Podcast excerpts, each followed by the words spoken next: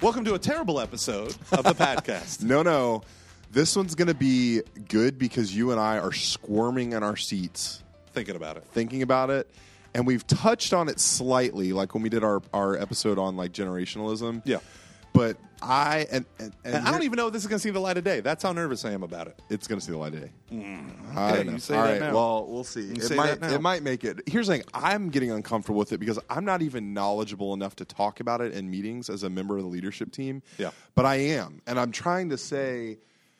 Oh my gosh, we haven't even said the topic yet. That's how nervous we are. Yeah. yeah. Okay. Number one, liturgy. Number two, the role of traditional forms of expression in liturgy and, and contemporary forms of expression and liturgy. Oh man, here we go. I, I'm telling you, Can we open? Can we start with a little da da da da da da podcast. All right. Uh, uh, so let me just give you a little bit of background. I belong. I'm, I'm one of three administrators of the legend herself, Sherry Weddell, her Forming Intentional Disciples Facebook group. It's a private Facebook group, but thousands are in it. I'm friends with her, but I want to be in the group. You can. You just request, Oh, okay. and uh, All you right, just all right. form intentional disciples. And um, she has a notorious ban on any and all liturgy discussion because people become so fanatical one way or the other, Oh, or yeah. every which way.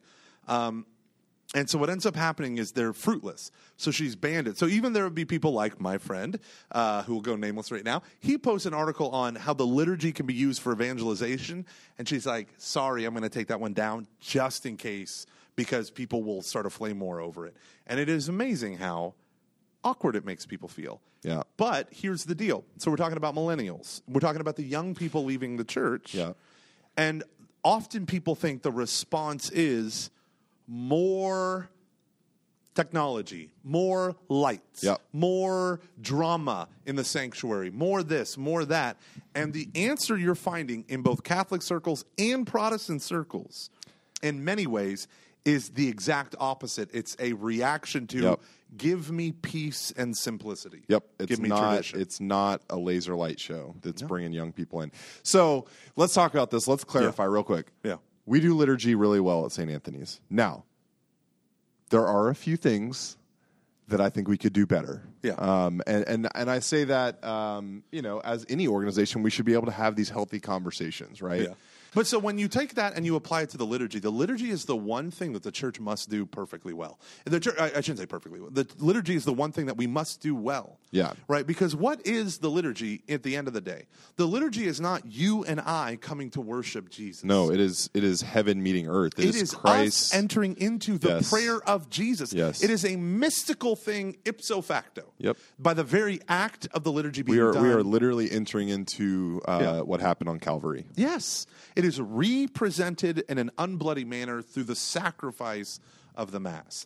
The sacrifice of the Mass is the first understanding of what it is. It takes that, the paschal mystery, the life, death, and resurrection of Jesus, and makes it present right here to me. Right. Okay? Now, liturgy is not me, it's not religious entertainment. No. And this is the part that I have discovered in my own life that when I evaluate the Mass, that's what I do. Right. I sit there and I say, well, the homily was good and the music was good, therefore the Mass was good.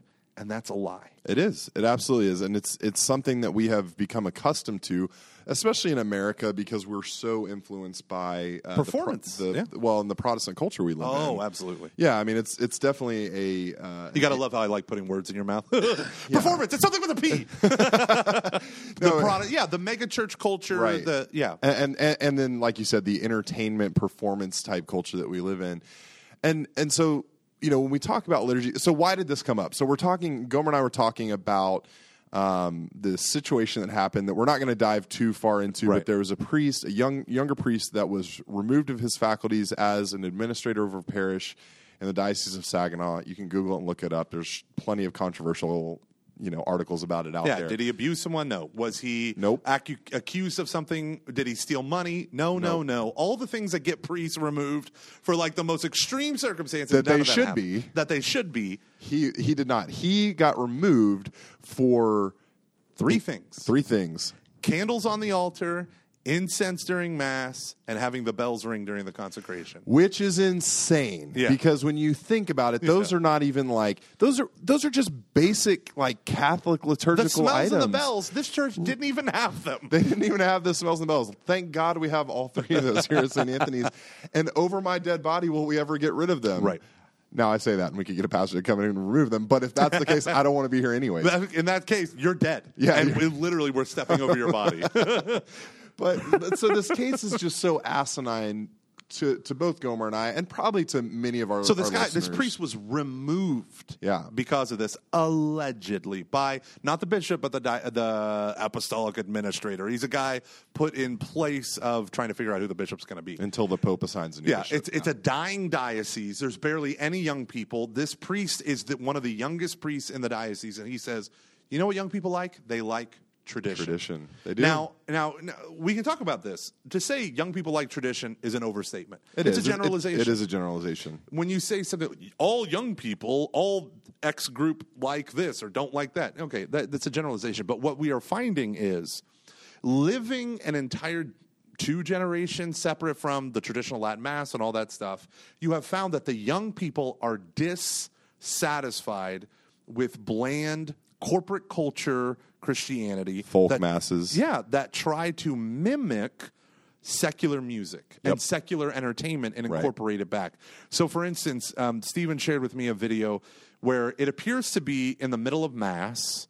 Um, the, this one Franciscan priest is doing cartwheels Oh and have gosh. everyone out of the Oh pews, and he's doing this interpretive dance up and down the aisle. Now, you want to know why men are leaving the church? That's exhibit R of all the different things we could point at. Because or, it's or like, like, I, I've seen like the one I think it was like I don't know it was somewhere abroad I think it was like in the Philippines of like the priest on one of those like moving I don't even know what they're called the the, the two wheel things that kids ride down the, The street on. hoverboards. the hoverboards thank you I'm dating myself those things those darn kids those kids with their VH1 and their rap music. VH1 okay uh, yeah so so I saw He- this so he was coming down the he aisle. was coming down the aisle. It was like a Christmas Eve midnight mass, and he thought he was oh. going to be funny before mass, like going through the aisles of the pews on a hoverboard and trying to be like entertaining. And everyone's just like looking at each other like, "This is ridiculous." That doesn't see. But here's the deal: like, I'm That- probably that's not hashtag relevant. I- that's hashtag ridiculous. And the funny thing is, coming from a youth ministry perspective, the culture of youth ministry when I was uh, a youth minister, everywhere was take the culture. Baptize it and represent it, right? So it's Yeah. like, do you like Reese's? Well, you need Jesus, Jesus. right? And it was so like I can't tell you how many Oh, Christian man. T-shirts. We're all guilty of it, though. That's what got Life Team really going at St. Anthony's, and it was good for the time that it was. Yeah, no, and I can tell you, But like we've- we've Barb. If you were to sit down with Barb, I'm sure, like me and her, just in that era. Yeah. I left in 2000. The St. Oak Ridge era. Yeah, yeah, the St. Oak Ridge era. I left in 2008 as the youth minister. So that whole time up till. Like how many T-shirts at a Steubenville Youth Conference made by Oh parishes were literally just paraphrases of commercials? Yeah. right. So like like the Reese's because the church and- used to be the leader in culture and art. it used to be the culture shaper. Now we're Now we're the follower and we try to mimic and we do it really, really poorly. Right. And so um, part of this, the reason for saying all And, and here's the thing, really Yeah. quick. I have a. We are already seeing millennial Catholics rejecting that. Yeah. Wholeheartedly and and and I that's what I love about the Catholic Creatives group on Facebook, closed group of people that are and some of the people in there I'm like, haha, they're kind of ridiculous, but there's a lot in there that are doing really amazing things for the church and making us a leader Yeah. in the culture and in the arts again. Go on. And so I say all this with this understanding that there is so much of an emphasis within American Christianity on the worship service, right? So I'm trying to speak really broadly, as being focused on entertaining the people in the pew. And kind of the best summary condemnation of that view is uh, this one dude, Lou, uh, James Dobson from Focus on the Family. I think it was him that said, if it takes a circus, and he was talking about just youth ministry. So you got to keep in mind, I'm a nerd. I read. I read when I was a youth minister probably 100, 150 books on youth ministry. And they would say things like, if it takes a circus to bring them to church, it'll take a circus to keep them in church. Mm. Case in point, I went to a non denom church. I popped in for their service up in Dallas when I was doing a parish mission, and it was quite literally a circus. They did a great job welcoming me as a visitor, but after that, it was nonsense from beginning to end. There are some non denominational evangelical churches that are great with teaching and fellowship, and they do the same hospitality and all that stuff. This church was like, hey, let's come for happy clappy time, and that's it. And here's the deal you can fill pews with things that please us. Right. This is the danger of form, reforming the liturgy in our image and likeness is we are not objects worthy of worship Right. what the liturgy is is not something that's ours to begin with it's something that we enter into this is why like when there are studies on like americans who lose a loved one one of the things that they show is funerals especially things like catholic masses and lutheran liturgies people that have a liturgical tradition the mourners are able to process things better Oh, far more. because of the mass because Yeah. of the the actual funeral liturgy it's not this thing that's just all of you know sharing i mean there's a place for this of sharing wonderful It's stories not of the deceased slideshows. It's not Right, and there's a place stuff. for that, There there is out, be that. outside the liturgy. yeah but the liturgy is where we all enter into the worship of god Right. through the prayer of jesus christ by the power of the holy spirit so like when i had a wedding and father tom flew out to st louis and did the vows for our wedding the idea that i became one with my bride through the words of the vows, but on a more intimate level than what happened on our honeymoon. I became one with my bride. What did happen? On, never mind. Go on. I digress. A circus! but, but it was, this was supposed to be a very, very passionate moment, right? Sorry. It was the Eucharist. The Eucharist makes us one. I remember one time I hit on a girl in high school and I said, I put my arm around her and I go, You see how close I am to you right now? If you want to get any closer, let's go into the, uh, let's go, let's go to Mass right now. you are such a nerd. I'm such a terrible person. No, you're I'm a a nerd. nerd. Yeah. But so this whole this whole understanding of the liturgy is not something that we fashion after ourselves. Absolutely. And it's not something that we fashion for our entertainment.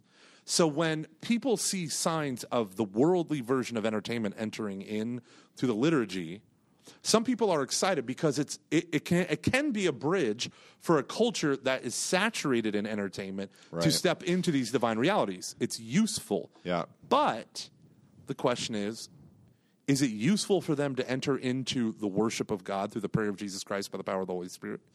Or is it just useful for them to be indulged? Right. And that's the hard part because if you were to go to a traditional Latin Mass or a more austere or formal Novus Ordo Mass, what you encounter, right, is a lot of silence, a lot of chant. Yeah.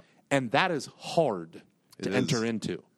It's hard. Yeah. So that takes cultivation. And I think that's one of the reasons why it's easier to use these other things. Yeah, and so I want to give some examples of this because these aren't, you know, again, we are speaking in, you know, um, gen, we're kind of generalizing around some of this, but there is evidence of what we're talking about, right? Oh, so 100%. You know, perfect example, right? The average age of a nun in the United States is like 76 right now. But if you look at the orders that are thriving, the Nashville Dominicans, the Dominicans of uh, Mary Mother of the Eucharist in Ann Arbor, um, all of these different orders, the Sisters of Life in New York, Salt down in Corpus Salt Christi. down in Corpus Christi, they are uh, extremely uh, focused on good liturgy and traditional liturgy. Dare I say it? I mean, you know, the, both those, uh, the, all of those orders are busting at the seams with young people. The average age of a nun uh, at the uh, Sisters of Dominican Sisters of Mary, the Mother of the Eucharist in Ann Arbor, is like thirty or something Yeah. like that. While the national average is seventy six. Yeah. So what are they doing differently? And that's so uh, there's evidence of this in the church. Another great example I like to think when I think about St. Anthony's liturgy in particular, what is one of the liturgical ministries that we are known for above all else is our altar server ministry. Absolutely. Our altar server ministry is famous across the country just from people stopping here at a Sunday Mass, bishops that have visited here, priests that have visited here. And I, I really got to give credit uh, not only to Mark Cardinal, who currently runs that ministry, but also Greg Wilson, who started that ministry, who unfortunately, uh, you know, for us has, has moved on because we miss the, the Wilsons as parishioners. But Greg did such a great job at making the ministry not about him and not about the individual kids, but about getting those kids to understand the calling and the mission that they are on serving the liturgy as altar servers. Right. And it Right. shows. I mean, they're they, they don't, you know, and some people are like, oh, they're like militaristic, but it's beautiful. I mean, it is it is inspiring. Have you ever been at a mass where the altar servers don't know what they're doing? I was one of them. oh my gosh, I was, and, and I I loved liturgy. Nothing I- is more distracting than a middle schooler with a hair in his eyes. Oh my gosh! Or, or just like the you know you, you see him wearing ridiculous things under the alb, and it's like I'm sorry, buddy, but like shorts and flip flops don't cut it under an alb. You're not Jesus. So uh, so that's a great example, I think, of like a liturgical ministry that is so focused on truly, and, and it makes sense. They are the altar servers. Um, but but everything in liturgy has to be this way. And like I said, I think we do a, a pretty good job at this at St. Anthony's. But the reason we want to bring it up on the podcast Yeah. is because you know when we talk about like when I hear stories, you know, for, since I was in middle school, I've heard the generations before me, my parents' generation, my parents are boomers, say, you know, everything has to be about serving the youth, and we're going to build up youth ministry, and the church needs to focus on the youth, and and we've done that through Right. things like Life Team, through World Youth Day, all these things. We've done a great Yeah. job of that as church. Yeah, Mark Vallone, our middle school youth minister, created this program called Anchor. Right. To, to do just that, to serve even younger kids that I would never want to do Yeah, youth ministry yeah. with, building amazing programs. Our Right. VBS is amazing. So- but But now you've got the generation of millennials who, you know, you can say whatever you want us, about us, but we're, we're now kind of coming into our own, and, and iGen behind us, coming into Yeah. their own as high schoolers, who are saying, hey, there is a certain way and a thing that we like. It's called tradition, and, it, and it's called all these different things that we would like to kind of start to see hints of that coming back into the liturgy. And then you have these cases where it's not always a priest, right? It could be a, a liturgical uh, layperson minister or a coordinator of liturgy or whatever that just totally shuts down that idea. And it's a young person that's bringing it up.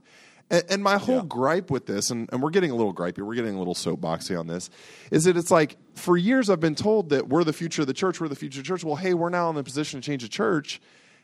And like the whole idea. your ideas don't matter. Yeah, it's like, Yeah. wait, what is going on? It's like there's Yeah. nothing wrong with this, and and I think you know there's there's a there's a generational scarring on a lot of boomers that hated Latin mass, that hated Getting beat up by nuns. yeah that, that whole thing, and we and we kind of joked about that two episodes ago, Yeah. um, with the Catholic school students who they were like, I've never, most of them have never even had a nun in class, much less Yeah. had a, a ruler on their knuckles, that whole thing. Right. Like we've got to move on past that mentality and Right. not abandon. Like I think that part of the thing of Vatican II is that when we went into the vernacular with liturgy and into the Novus Ordo, nothing wrong with that, but we in some ways threw out the baby with the bathwater and we got rid of a little bit too much of that tradition. And that's what millennials are saying. Millennials, Igen, they crave silence. They crave these things that can help them focus. You Yeah. talk about your kid your, your kids or your grandkids are annoying because all they do is look at an, i an iPhone all day or their computer or their tablet or whatever it is. They're saying, hey, when I come to church, I would love a place of quiet. I would love a place of focused liturgy. Yeah. And I think that we have a real opportunity to use technology to educate around the why so that people understand what is going on in those more traditional aspects of the liturgy. And so I, I mean, just- think about this. How yeah. many? How many? Wow, that was really soapboxy. I apologize, but I just I needed to go there. how many people work downtown, pop into any number of downtown churches in the middle of the day? Some go for mass, some go for quiet. Because when you're around ringing telephones and emails, it's like, okay, for my lunch break, I'm not eating lunch. I'm just going to whatever, Immaculate Conception Church, and I'm going to sit there. I'm going to go to the Co Cathedral, and I'm going to go to confession at, at noon or right before noon mass. I know when I go to confession at the Co Cathedral, there is a line of people, men and women, in their business attire. They're stopping in from downtown so they can grab some peace, the Eucharist, confession, whatever it might be. And it's this notion of carving out a sanctuary. Yeah. Like, think of sanctuary in terms of like, I am fleeing from oppression, grant me sanctuary. Right. It's this holy place where the presence of God dwells with us. How beautiful that we should all have, get ready for it, a sunburn from being in the presence of the S O Oh N. my gosh. All right? You're welcome. So, Yeah. okay, we say all this stuff because there are some people who think that the only way to reach young people is with praise and worship music, is with folk music. The only way to reach people is by modernizing and technologizing everything. Right. And Now, I'm going to tell you, I love a good praise and worship song. Absolutely. I love I love this, singing. this is the beauty of the millennials. We can go and praise and worship and do that side of things just as much as we can enjoy Latin chant. yeah, unless you're a rad trad, in which you just burn in hatred all the time. No, I feel like hey, look, everyone's doing the Latin mass. I'm well, still angry. well, no, I mean, so there, there's there's two issues at hand, right? Yeah, like what you just said. There's the idea, I think, of some of the boomers that we just have to keep like adding, you know, more of the contemporary into liturgy. Um, which not that there's anything bad with certain aspects of contemporary or and even technology. This is where I, you know, I I will say I think that there is a place for technology in the liturgy if it is truly serving the liturgy and not distracting from it. It can be done well. But then the other side of this is is kind of the the polarizing politicization of the church, right? As particularly in, in Western countries, where there's this idea that contemporary folk mass equals we're going to be truly serving the poor, more social ju- social justice focused, and more traditional liturgy is just it's almost like like Democrat Republican within Yeah. within the church, and that's not true. And that's what millennials are saying. It's like no, I can go and praise and worship, and I can play a guitar if it's done well just as much as I can go into a liturgy that has candles, that has smells, that has bells, that has the whole thing, that has silence, Right. and enter in. And and honestly, I, I need a little bit more of that, and that's where that craving is coming from in the younger church. And if we don't respond to that Yeah. need, we're going to lose them. yeah, We're going to lose them and I think you and I because then because here's the thing it, the more we try to become modern the more we in some ways will fail because if we're going to become entertainment based there is no way we will compete with the entertainment of the world Right. we will lose that game 10 times over in the postmodern world Yeah. so let's instead of doing that let's be countercultural and do what we do well right, we have Jesus. we don't need We don't need anything. Okay, so like you're talking about comparing yourselves with the world, right? We don't have the budget to compare ourselves with the world. You know who's better than us? A guy with too much hair on top of his head playing a guitar at a bar. Yeah. If you're if you think if you want to reduce mass to that, the guy at the bar singing, you know, Sweet Home Alabama is going to elicit more warm feelings from the people that are there singing and drinking along than any liturgy could that's, you know, trying That- to imitate that- that. that's trying to imitate and that's it when you yeah get these nut jobs who introduce secular music into the liturgy. right Right. So you hear, uh, I have a friend who uh, she walked after receiving Holy Communion. She said, "Think how distracting this is." The choir guy. It was a youth mass in Alabama, and they're playing Eric Clapton's "Wonderful Tonight." Right. Or they play the Shrek Hallelujah. Oh, I remember in high school one time we had a priest come in and and they did you know it was, it was like high school lunchtime mass and we had a priest that they had a CD player in our chapel and he would play like U two. Yeah. Why? I would rather just go to mass in silence at that Yeah. point. Just let's let's enter into the prayer and, and Yeah. I don't need that. Yeah, and the church lays down. This is I, I constantly return to this. The, we have to balance what is useful with what is beautiful. Right. We have to balance adding complexity to the liturgy with simplicity. Yeah. Right. You should always err on the beautiful over the useful and on the simple over the complex. Right. Right. Now, the church also has very strict guidelines as to what what can be sung, when can it be sung, how do we do these things, and we have a culture in America where we just disobey that because it's not with the times. Right. And I think that part of our humility.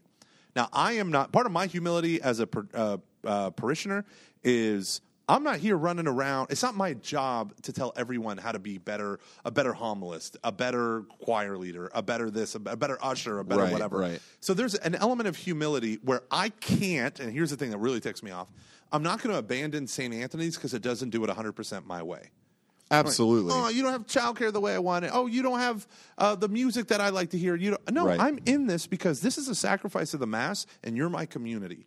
That's right. The the, the Chinese church no no family is no family is perfect. no family is perfect. if you think it is, don't join it because then you're going to ruin it. Right. That's right. So you might be the problem. you are the problem. I am the problem. So I say all this because we're, it's not our role to deputize ourselves as liturgical fanatics. Yeah. And I do find, like me personally, I was going down that road in high school, and I I was reading books about liturgy and all this stuff, and I stopped reading books about liturgy for about seven years.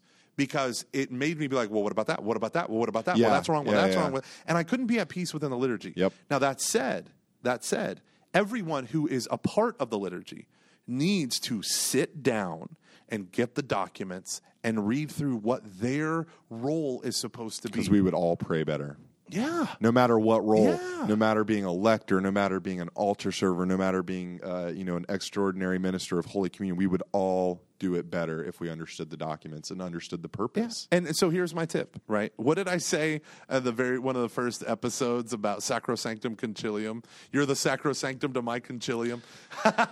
Was why did we have to- why did we have to said that. I can't believe you just revived Uh, that. I know. You're welcome, America. Uh, Sacrosanctum Concilium is a document. It's called the Constitution on the Divine Liturgy. It was written in Vatican II, so it's not ultra ancient or medieval reactionary rigidity. No, some of you were born when it was written. Exactly. And in that document, I would just challenge you to read it. It will take you probably an hour and a half. Yeah. If you read that document, you will say, Holy moly, I had no idea. I, actually, I'm going to encourage you not to read it. I'm going to encourage you to pray it. Ooh, well played, Stephen. Ooh, because I think again, we don't want to just all we don't want to encourage our parishioners to become liturgical police. No, but see, this is the beautiful thing. I don't need that, and Brian Jones especially doesn't. No, Brian that. Jones does need that. Uh, the, email me at bjones Jones at at ap.church. ap.church. no, but I'll tell you the reason why I said Sacrosanctum Concilium is because it's not the GIRM, which is the general instruction on the Roman Missal. It's not the do's and don'ts. It's this. It's a dogmatic constitution on the liturgy. It's like this is what we do, and this is why we do it. And that you'll be surprised at the Latin comments. You'll be surprised at the organ comments. But this is the and the chant and all that stuff. But the whole idea is this is what's going on in the liturgy, and this is why the Council Fathers sought to emphasize these things. It's more theology and philosophy and praxis than it is implementation details. So, so really quick, because I, I kind of Yeah. Uh-huh. I didn't want to go down this path, um, but since you kind of brought it up, because this is always like Yeah. automatically what a lot of people go to when you start talking Right. about liturgy is organ versus guitar. Okay, here I'm going to give you my opinion really quick on it. Uh-huh. Um, I don't care which one it is. I just want it to be done well. Okay, and I think we do. Like I said, I think we do a really good job of it here. Bishop Lopes uh, said that recently at the Southwestern. Bishop Lopes is the bishop of the Anglican Ordinariate, which is The ordinariate of the chair of St. Peter. of uh, yes, which Yeah. is Anglicans that are becoming Roman Catholic. They have their own special diocese, and it just so happens that their bishop and their cathedrals here in Houston, Our Lady of Walsingham. And Bishop Lopes at the Southwestern Liturgical Conference, like two weeks ago, which this year happened to be held in Houston, he actually said, I prefer traditional liturgy in so many words. I'm not giving a direct quote, but he said, I prefer traditional liturgy. However, contemporary worship can be done well and contemporary liturgy can be done well and if you want to look at someone who does it well look at that big church that giant parish up in the woodlands so i don't know i, I don't there's only two of us I, I haven't been to st simon and jude ever so i'm just going to assume that it's us um, and because he did a confirmation mass here Oh, yeah, that's and, right. and so that's that's kind of my point is like i like both and i don't like either or i just want both and to be Yeah. done really well now what do you mean by well?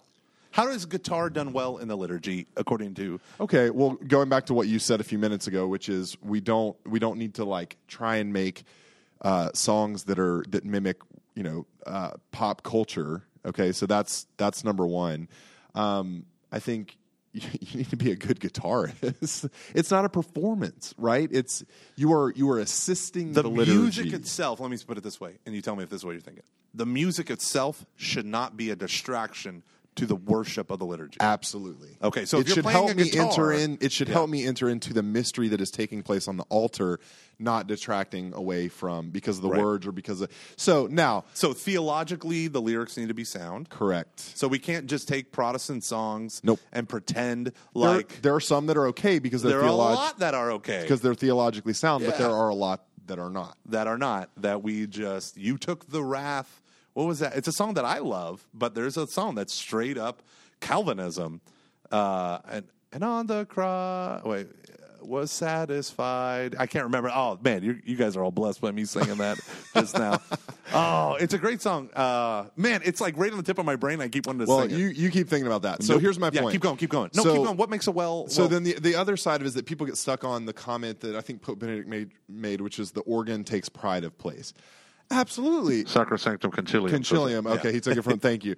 Uh, so, absolutely, that that is true, but it doesn't mean that if if an organ is not playing in the liturgy, that the liturgy is you know not good. It can Right. still be good, even if Right. there's some places where organs don't exist. We know this.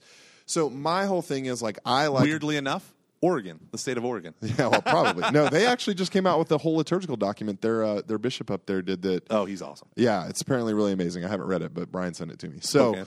oh, that's Washington, Spokane. Yeah. oh yeah, yeah, Spokane, Washington. Same diff. So, uh, anyways, my my whole thing is just both and, not either or, but just make sure that the both and is done really well. Yeah. I digress. Go on. So uh, I don't particularly like organ music because Inter- I, okay, curveball. Wasn't expecting that from you. Go on. Now, this is this is the thing that maybe you need to know about me. Mm-hmm. Okay, I'm a fat guy, right? Fat guy. P H A T. I love eating food that is, you know, like um, healthier alternatives to common food. Like instead of eating spaghetti, you can eat spaghetti squash.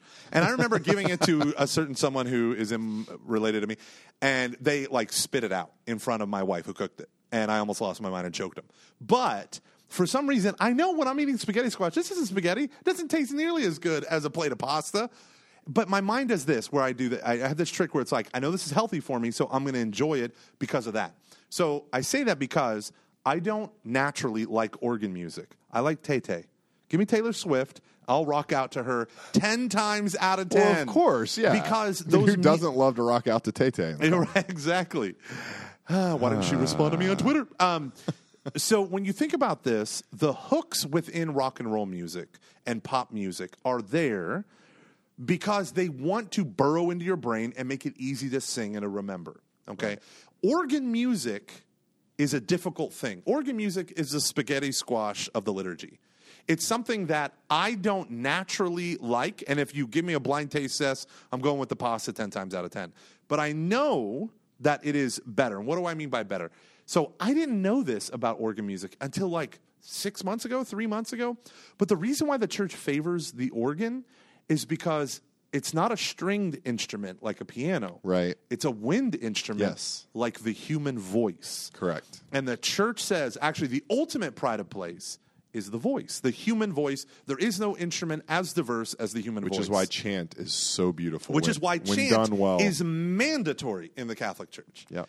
And so I didn't like chant. I thought there was a bunch of old people. I thought it was like a Monty Python thing, right? You ever see that with Holy Grail? Oh, you wanna know? Oh, They but there's themselves. nothing more. Uh, again, going going back to the Yeah. Dominican Sisters of Mary Mother of the Eucharist in Ann Arbor, they, Oh, they have have CD. CDs that you can download it on iTunes, and it is literally one of our former parishioners. Yeah. Um, Naturally, Sister Peter Thomas. Sister right? Peter Thomas, she's on the CD.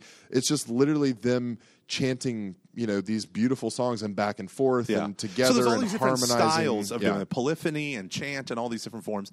But the reason why I say this is when I found out the reason why the church has always favored the organ because it is that instrument that most mimics the human voice, but the human voice has ultimate pride of place. I fell in love with the organ. Like I fell in love with spaghetti squash. If I'm at a blind test, I'm going to take the guitar over the organ. Right. But when I realize what is happening at the liturgy and what the organ is supposed to propel me to, which is my own voice uniting with that of the organ, then I realized And that of the aha, aha, right. And so that's why I, I realize this stuff. So when we talk about um, what does it mean when we say liturgy done well, we have to balance the useful with the beautiful. The mm-hmm. beautiful is your voice. The beautiful is polyphony. The beautiful is choral. The beautiful is active participation. active participation. The beautiful, but even if it, the people aren't singing, the notion of I like I think people play too fast and loose with the music. The church makes a distinction between sacred and devotional music. Sacred music is music that was created for the liturgy. Right. Devotional music is music that you can sing in the shower that gives glory and honor to which God. Which would be more like praise and worship. and- Right. yeah. And- KSBJ type stuff. Right. And so I got a buddy who's a pretty pretty traditional minded young priest.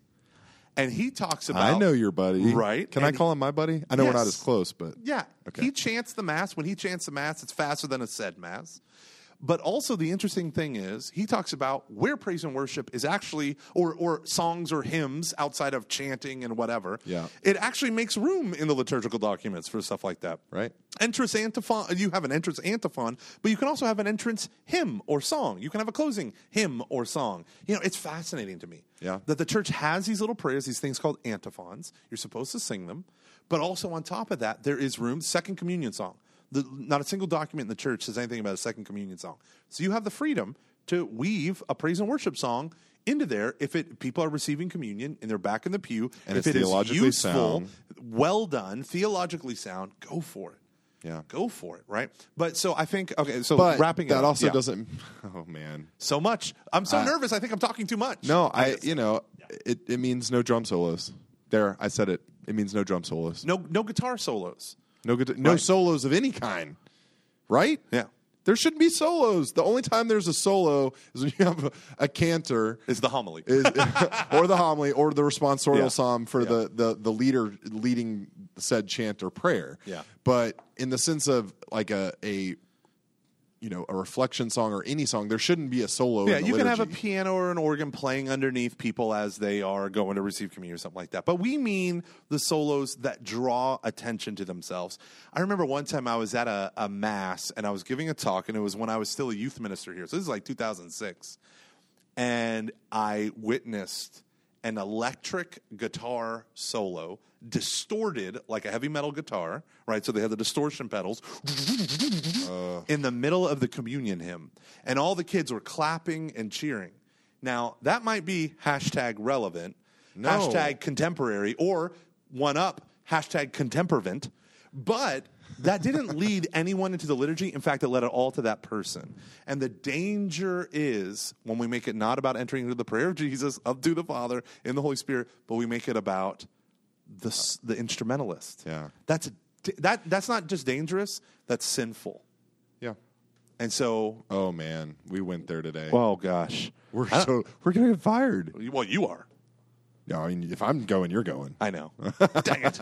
I No, got catching foxes I- to no, no, no. on. I mean, these are here's the thing. These are all discussions we have pretty openly here in the office, um, and they're they're discussions that we've had one on one with some parishioners. And here's the thing: Uh, to everyone that's listening, you may disagree with us, and Yeah. that's totally fine. My thing is, I just want people to be open to the idea of some of the more traditional aspects in liturgy Yeah. because there is a movement happening within the young church. Yeah. It, you know, at World Youth Day, I read a great article about it. They had a they had a mass uh, a, a, a mass in Latin at World Youth Day this year in Panama uh, a few weeks ago, and it was one of the most attended events at World Youth Day. Um, not to say that there, that hasn't happened in the past, but there is a movement towards discovering that sacredness Yeah. of the tradition. Because and it's even happening in Protestant circles. That's right. The fastest growing movement of, say, Reformed Christianity is called the Young, Restless, and Reformed. Terrible name, but that's what they call it. And they want hardcore doctrine and traditional worship. It's why whole congregations of Anglicans are returning to Roman Catholicism because they see us as the bastion of tradition and holding on to the, all these things. Yeah, and, if you think the mega church model is the ideal model, Bridge Church and Red Church, one in Portland, the other one in Melbourne, uh, these are like the most cutting edge churches. And you know what they do? They are building liturgy again. Yep. They are, but through their evangelical, non-denom, a, a historical way, they're adding things like silence. They're doing things like they're doing things like liturgy of the hours. yeah, oh, that's been the most fascinating thing to me. Fascinating. Lectio Divina and Liturgy of the Hours is re-entering the Protestant world, and and, and it's because of this movement. So I, I think we can Yeah. I think we can wrap it up because We should. We yeah we've been on a big soapbox. I say this uh, in in all seriousness though of um, to to some of our, our our boomer listeners, we love you. You you have paved the way. You have made the church awesome for so many of us that came behind you in so many ways.